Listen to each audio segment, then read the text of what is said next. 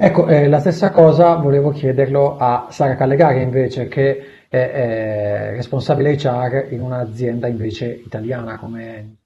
eh, come state reagendo voi a questa, a questa diciamo, rivoluzione dello smart working? Vi è capitata tra capo e collo come l'esercito americano eh, in Iraq oppure eravate già nel XXI secolo, eravate già dentro questo nuovo modello di organizzazione del lavoro?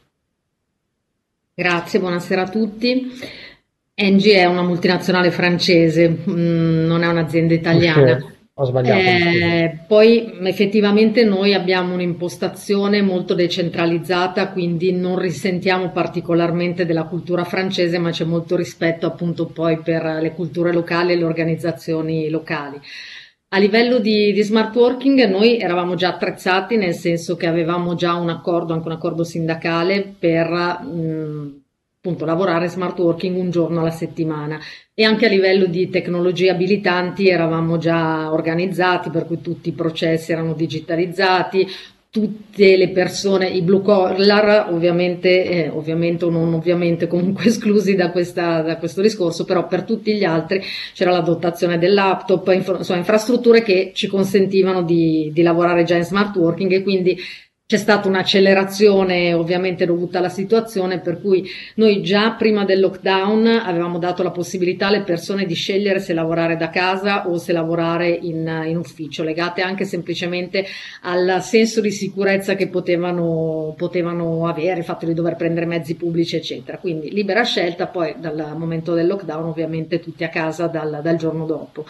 nessuna discontinuità particolare a livello del, del nostro business e eh, anzi la necessità di essere eh, assolutamente operativi perché comunque sia noi lavoriamo con, eh, molto con la pubblica amministrazione e abbiamo la gestione della, degli impianti energetici di ospedali quali lo Spallanzani, il Sacco, quindi la nostra è un'attività molto essenziale e quindi avevamo la necessità di supportare tutti i nostri tecnici che sono sul, sul territorio. Allora, mi rendo conto che Engie non è un brand così self-explaining come può essere Sony purtroppo, comunque in Italia siamo, siamo grandi, siamo 3.800, oltre 3.800 collaboratori presenti su tutto il territorio italiano con due eh, sedi principali, quindi insomma comunque è stato un, un impatto importante.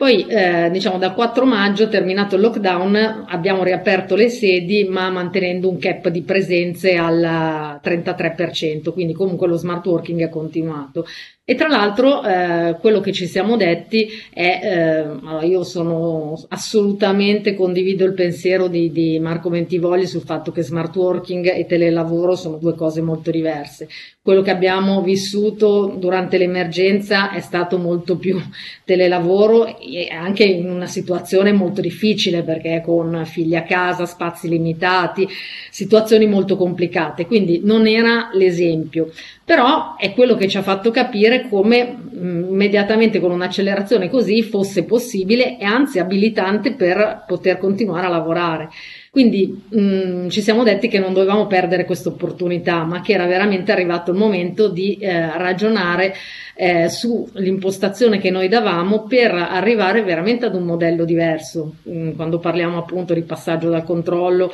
alla fiducia, di nuovi modelli organizzativi, sicuramente sono le riflessioni che noi stiamo, stiamo facendo in Engie. Quindi Abbiamo, abbiamo, fatto una survey lanciata su tutti i dipendenti, collaboratori, manager, tutti quanti, per capire come avevano vissuto questo periodo, cosa di buono si portavano a casa e eh, cosa invece um, andava migliorato, andava gestito diversamente. Sulla base delle risposte che abbiamo, che abbiamo avuto, uh, abbiamo un gruppo di lavoro per eh, diciamo, ipotizzare il new normal, il cosiddetto new normal di cui si sente tanto parlare, per cercare di arrivare preparati e eh, ampliando appunto le possibilità di smart working, ma che sia vero smart working, quindi con un cambio di mindset, con un cambio di impostazioni, con una focalizzazione sulle persone da un lato e eh, su una tecnologia sempre più abilitante dall'altro. Quindi questo è quello che, che stiamo facendo appunto ad oggi in Engie.